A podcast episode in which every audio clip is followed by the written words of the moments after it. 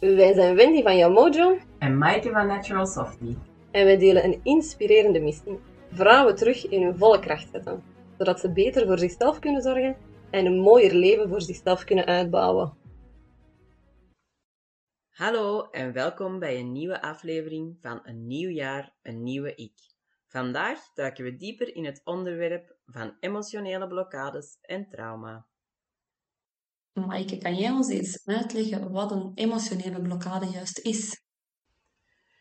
Wel, voor mij zijn emotionele blokkades een beetje zoals onzichtbare muren die ons ervan weerhouden om dingen echt volledig te voelen of te ervaren. Wat dat wij ook doen, je blijft altijd zo een beetje op een veilige afstand om ervoor te zorgen dat, je, ehm, dat dingen nu niet meer zo hard kunnen raken als dat ze ooit gedaan hebben.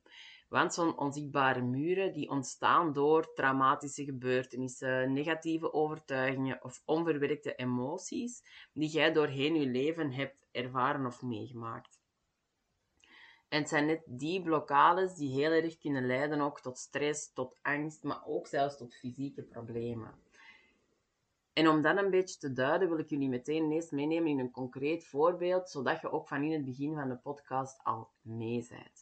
Stel, je bent opgegroeid in een gezin waar heel veel commentaar gegeven werd, waar dat er altijd kritiek was, waar, dat je wat je ook probeerde, het was nooit niet goed genoeg of het was net niet dat, er was altijd wel iets op aan te merken.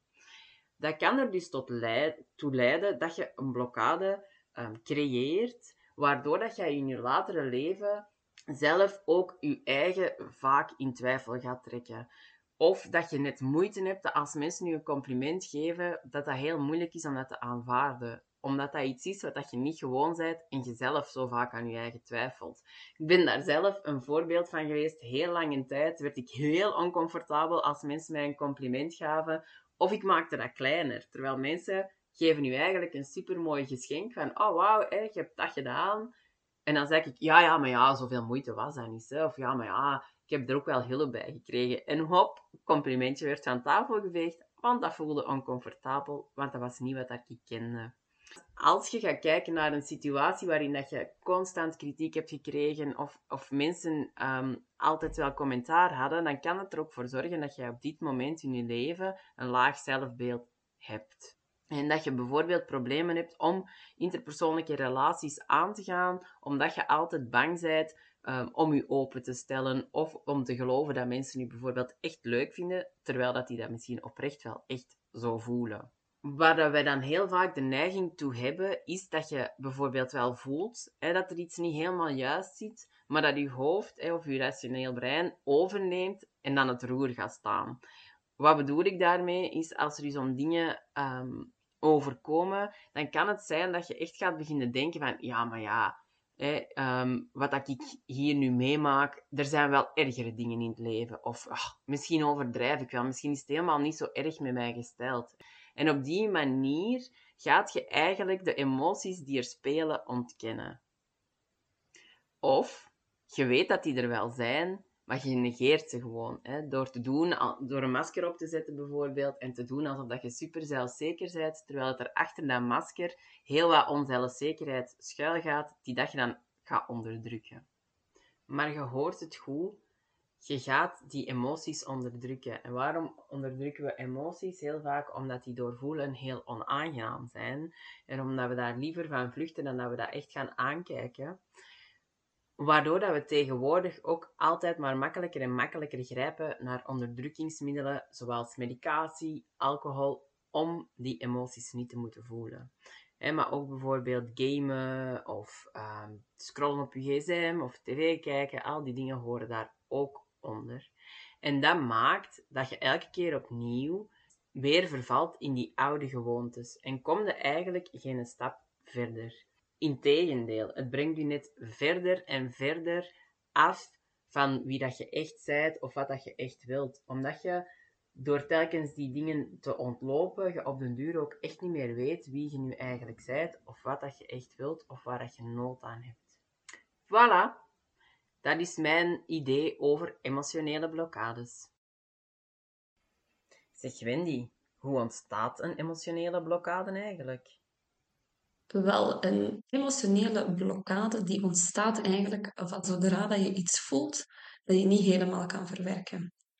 Dus op het moment dat je een bepaalde emotie of een gebeurtenis ervaart die je op dat moment niet kan verwerken, zet zich dat eigenlijk vast in je fysieke lichaam. Dat gebeurt wanneer een bepaalde emotie of een bepaalde situatie eigenlijk te heftig is of te groot is dat het niet verwerkt kan worden. Die emotie die zet zich dan vast in het celgeheugen van een bepaald orgaan. Ik spreek er over bepaalde organen omdat we er eigenlijk in het holisme van uitgaan dat bepaalde emoties samenhangen met bepaalde organen. Zo staan de longen bijvoorbeeld voor verdriet. Dus als jij iemand bent met veel longproblemen, dan zou het zomaar kunnen zijn dat er heel veel onverwerkte oude pijnen en verdriet liggen opgeslagen in die longen. De nieren die representeren dan weer angst. En de lever die staat eigenlijk voor kwaadheid of zelfs woede.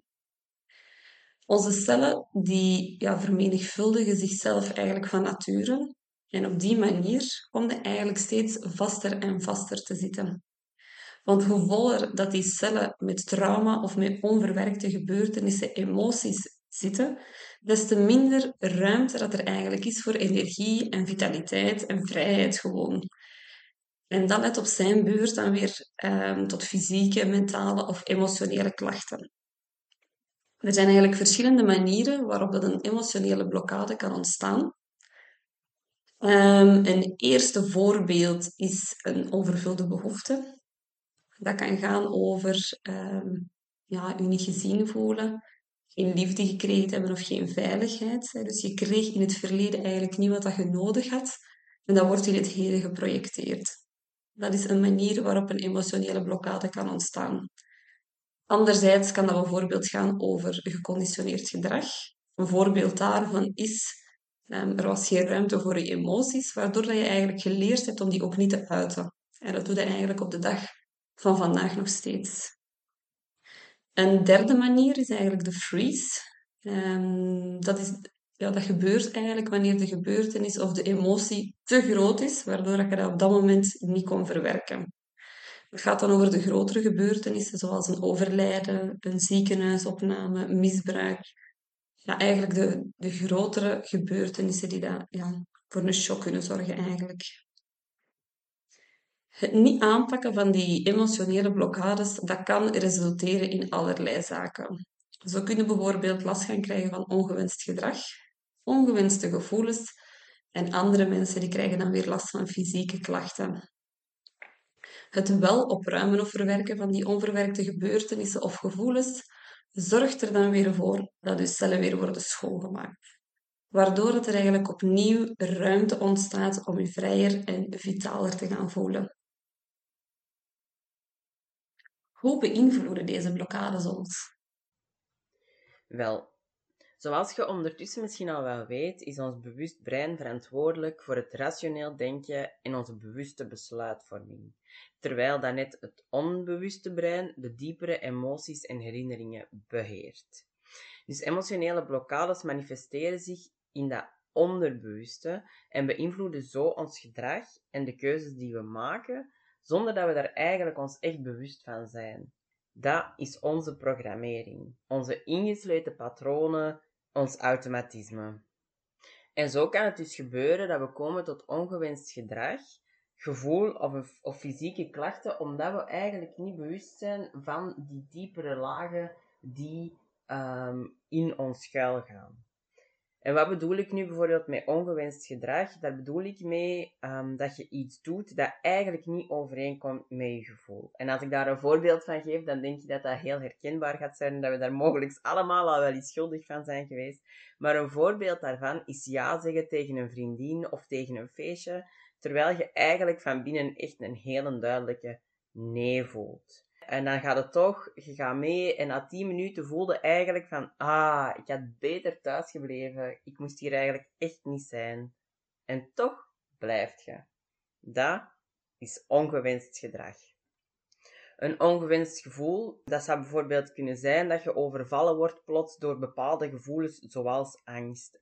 Ik neem jullie graag mee in mijn eigen verhaal. Vroeger kon ik echt zo over straat lopen en plots ineens overvallen worden door supergrote angst. Terwijl dat je eigenlijk een seconde ervoor super rustig was en ineens ben ik, werd ik mega angstig.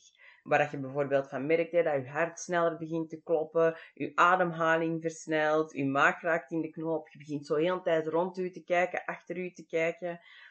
En het is die angst waar dat je dan plots ineens mee overvallen wordt, zonder echt een hele duidelijke aanleiding, dat is een ongewenst gevoel. Omdat dat je eigenlijk, die vredige ervaring van ervoor, dat verstoort dat helemaal. Waardoor dat je ineens plots in hyperalertheid gaat en ja, je bezorgd voelt of zo. Dat is een ongewenst gevoel. En bij fysieke klachten bijvoorbeeld, dan geeft je lichaam u eigenlijk vaak al heel lang op voorhand heel wat signalen dat er iets niet juist zit of dat er iets om aandacht vraagt. En dat je lichaam eigenlijk niet meer kan dragen wat dat jij al al die tijd onderdrukt. Een voorbeeld daarvan kan zijn is bijvoorbeeld dat je nekpijn krijgt omdat je al heel lang gebukt gaat onder hele hoge verwachtingen van je omgeving, van jezelf, of dat je bijvoorbeeld heel langdurig stress ervaart, daar kunnen ook nekklachten van krijgen. Dat is een voorbeeld van fysieke klachten die kunnen ontstaan. Maar zowel bij dat ongewenste gedrag als bij het ongewenste gevoel en die fysieke klachten wil je lichaam eigenlijk laten weten dat er iets niet goed zit. En dat er echt iets om aandacht vraagt en dat het tijd wordt om dat te gaan aankijken, om verdere klachten te voorkomen. Bijvoorbeeld hè, verder bouwen op het voorbeeld dat we in het begin hadden gegeven over die constante kritiek en moeilijk om kunnen gaan met complimenten of jezelf in twijfel trekken. Als we daarop verder bouwen in dit stukje, dan kun je je bijvoorbeeld wel bewust zijn van het feit dat je aan jezelf twijfelt of dat je het moeilijk hebt als je complimenten krijgt, dat je die van tafel veegt.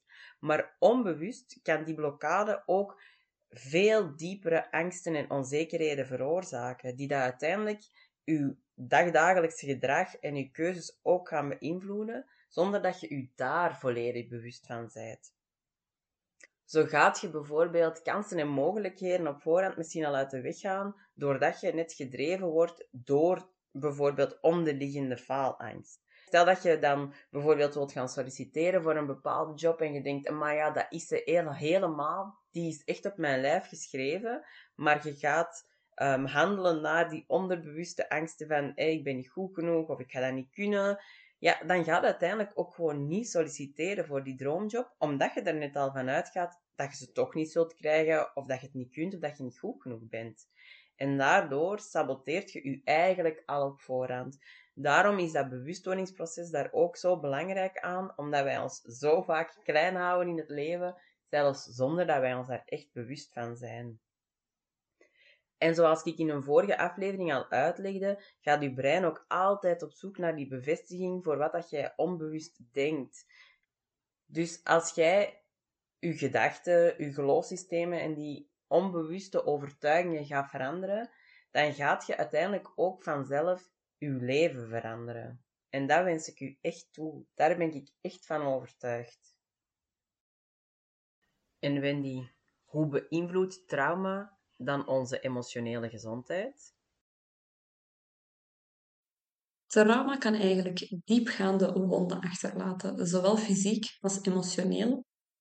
Het kan sowieso leiden tot langdurige emotionele blokkades en andere diverse psychologische symptomen. En het is eigenlijk essentieel als je zo'n traumatische ervaring hebt meegemaakt, om dat in de eerste plaats te gaan herkennen en daarna te gaan behandelen om heling mogelijk te kunnen maken. Daarbij denk ik dat het ook belangrijk is om te melden dat trauma niet per se een super ernstige gebeurtenis moet zijn. Want ja, dat hangt eigenlijk af van persoon tot persoon. Wat dat jij als schokkend ervaart, is niet per se wat dat iemand anders ervaart op die manier. En alles hangt natuurlijk ook af van de rugzak die je al op zak hebt op dat moment. Trauma, dat betekent eigenlijk letterlijk het blijven hangen in gevoelens van angst, woede, pijn, eenzaamheid of wat dan ook die dat eigenlijk ontstaan zijn na een schokkende gebeurtenis. Die gebeurtenis die was toen op dat moment eigenlijk te extreem om te kunnen verwerken. En met een onverwerkt trauma heb je eigenlijk een ervaring opgedaan die je dagelijks leven gaat beheersen. Er is sprake van trauma wanneer dat je lichaam eigenlijk constant aanstaat. Trauma zorgt ervoor dat je bij de minste trigger je lichaam eigenlijk het gevoel geeft dat je terug in die situatie zit. Uh, dat staat vaak gelijk aan een reactie die eigenlijk niet in proportie is met wat er gaande is. Maar omdat je lichaam zodanig getriggerd wordt en het gevoel heeft dat jij in dezelfde of gelijkaardige situatie zit, wordt daar eigenlijk heel heftig op gereageerd en is dat eigenlijk niet in proportie. Uh, een, een, een, bijvoorbeeld, een voorbeeld zou kunnen zijn um, een auto-ongeluk. Stel dat iemand een auto-ongeluk heeft meegemaakt, hoewel dat je fysiek herstelt van dat ongeluk, kan dat trauma of wat er juist is gebeurd zorgen voor een blijvende angst. Zo kun je moeite ervaren om opnieuw in die auto te stappen of zelf terug te rijden. Ja, dat beïnvloedt niet alleen je emotioneel welzijn, maar natuurlijk ook je dagelijks functioneren.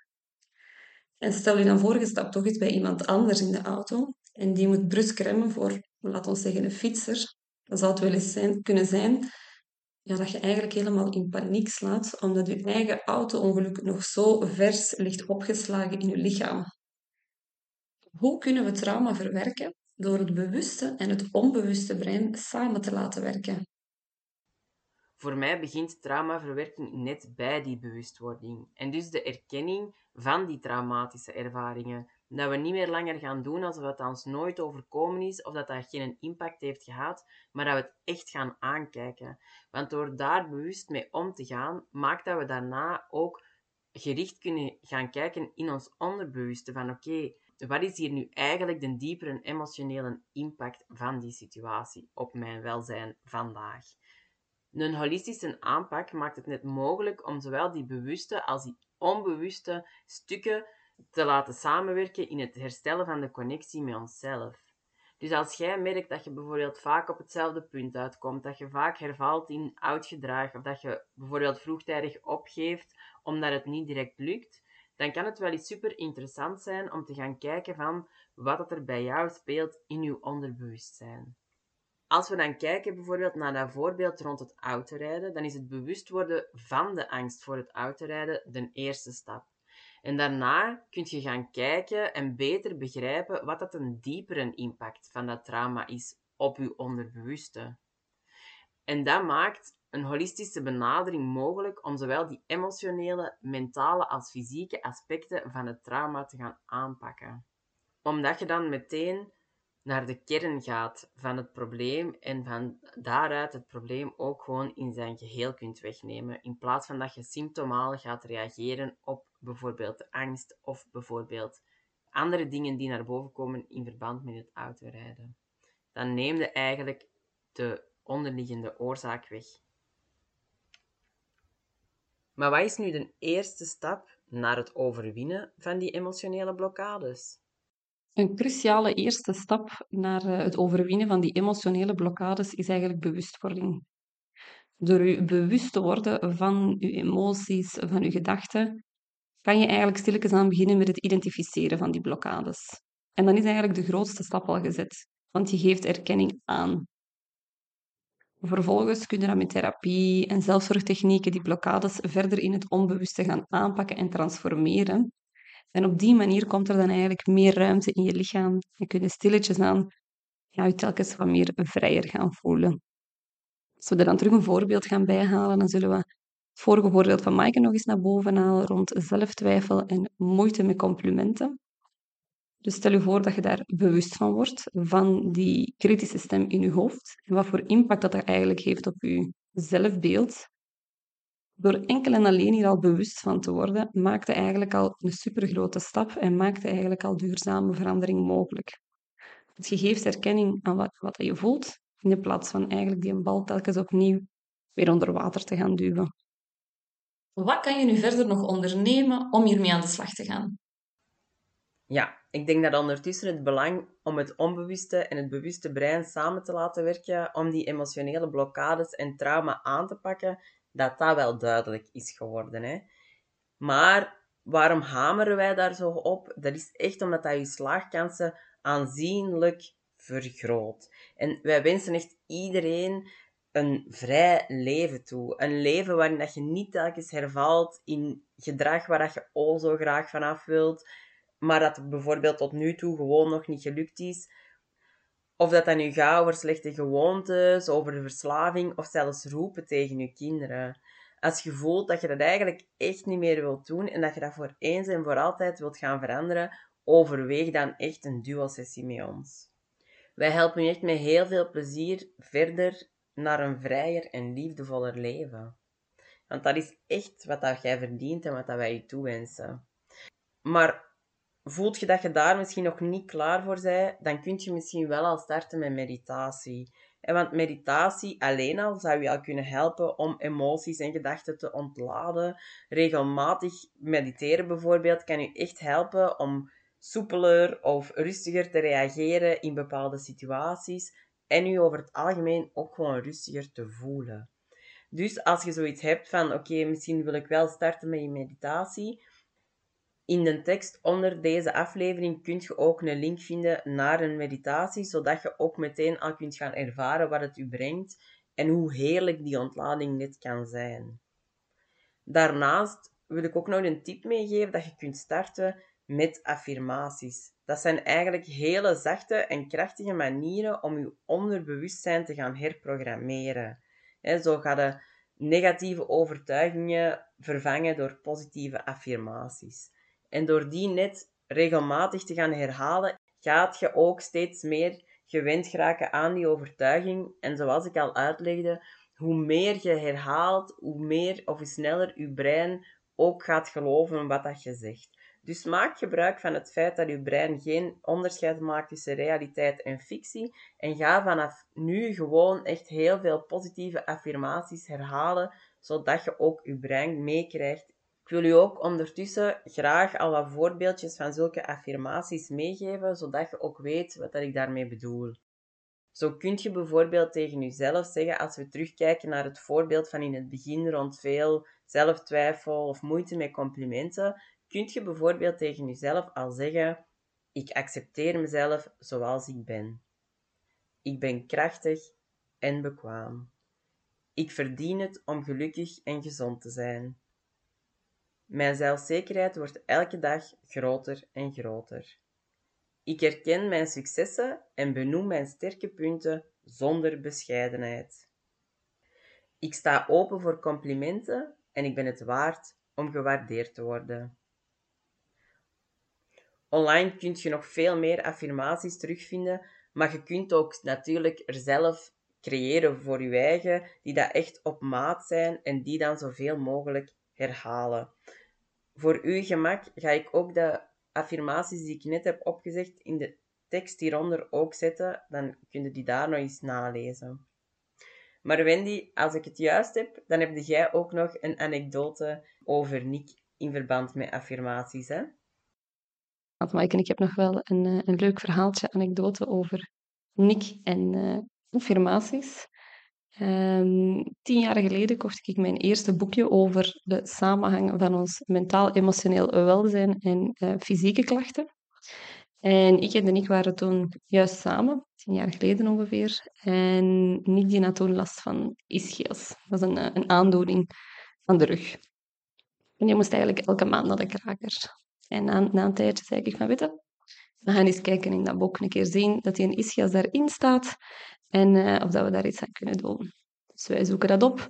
Ischias stond er inderdaad in. En in dat boek staat eigenlijk ook um, ja, eigenlijk wat de oorzaak is van die aandoening en dan een bijhorende mantra dat je blijvend moet herhalen om jezelf eigenlijk te herprogrammeren.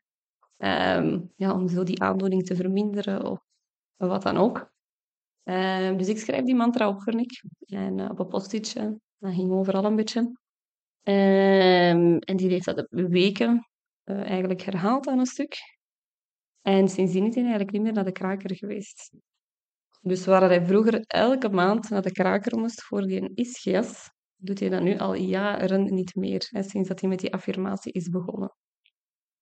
Um, ik wil daarmee niet zeggen dat affirmaties alles kunnen oplossen, maar het is wel een bewijs, vind ik, dat het wel heel krachtig kan zijn als je er in verdiept, het serieus neemt en, uh, Ja, dat is gewoon echt een krachtige manier om je onderbewustzijn eigenlijk te, te herprogrammeren.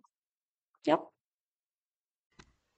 Alright, dat brengt ons meteen bij het einde van deze aflevering.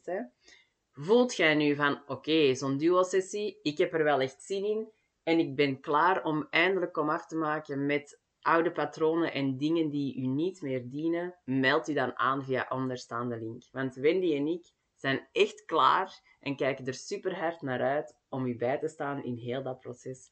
Want ook jij verdient het echt om je mooiste leven te leiden in alle vrijheid, zonder gebukt te gaan onder dingen die u klein houden. Bedankt om te luisteren naar deze aflevering van een nieuw jaar, een nieuwe ik. En we zien jullie graag terug tijdens de volgende aflevering. Dan gaan we dieper in op de saboteurs, belemmerende overtuiging en identificatie.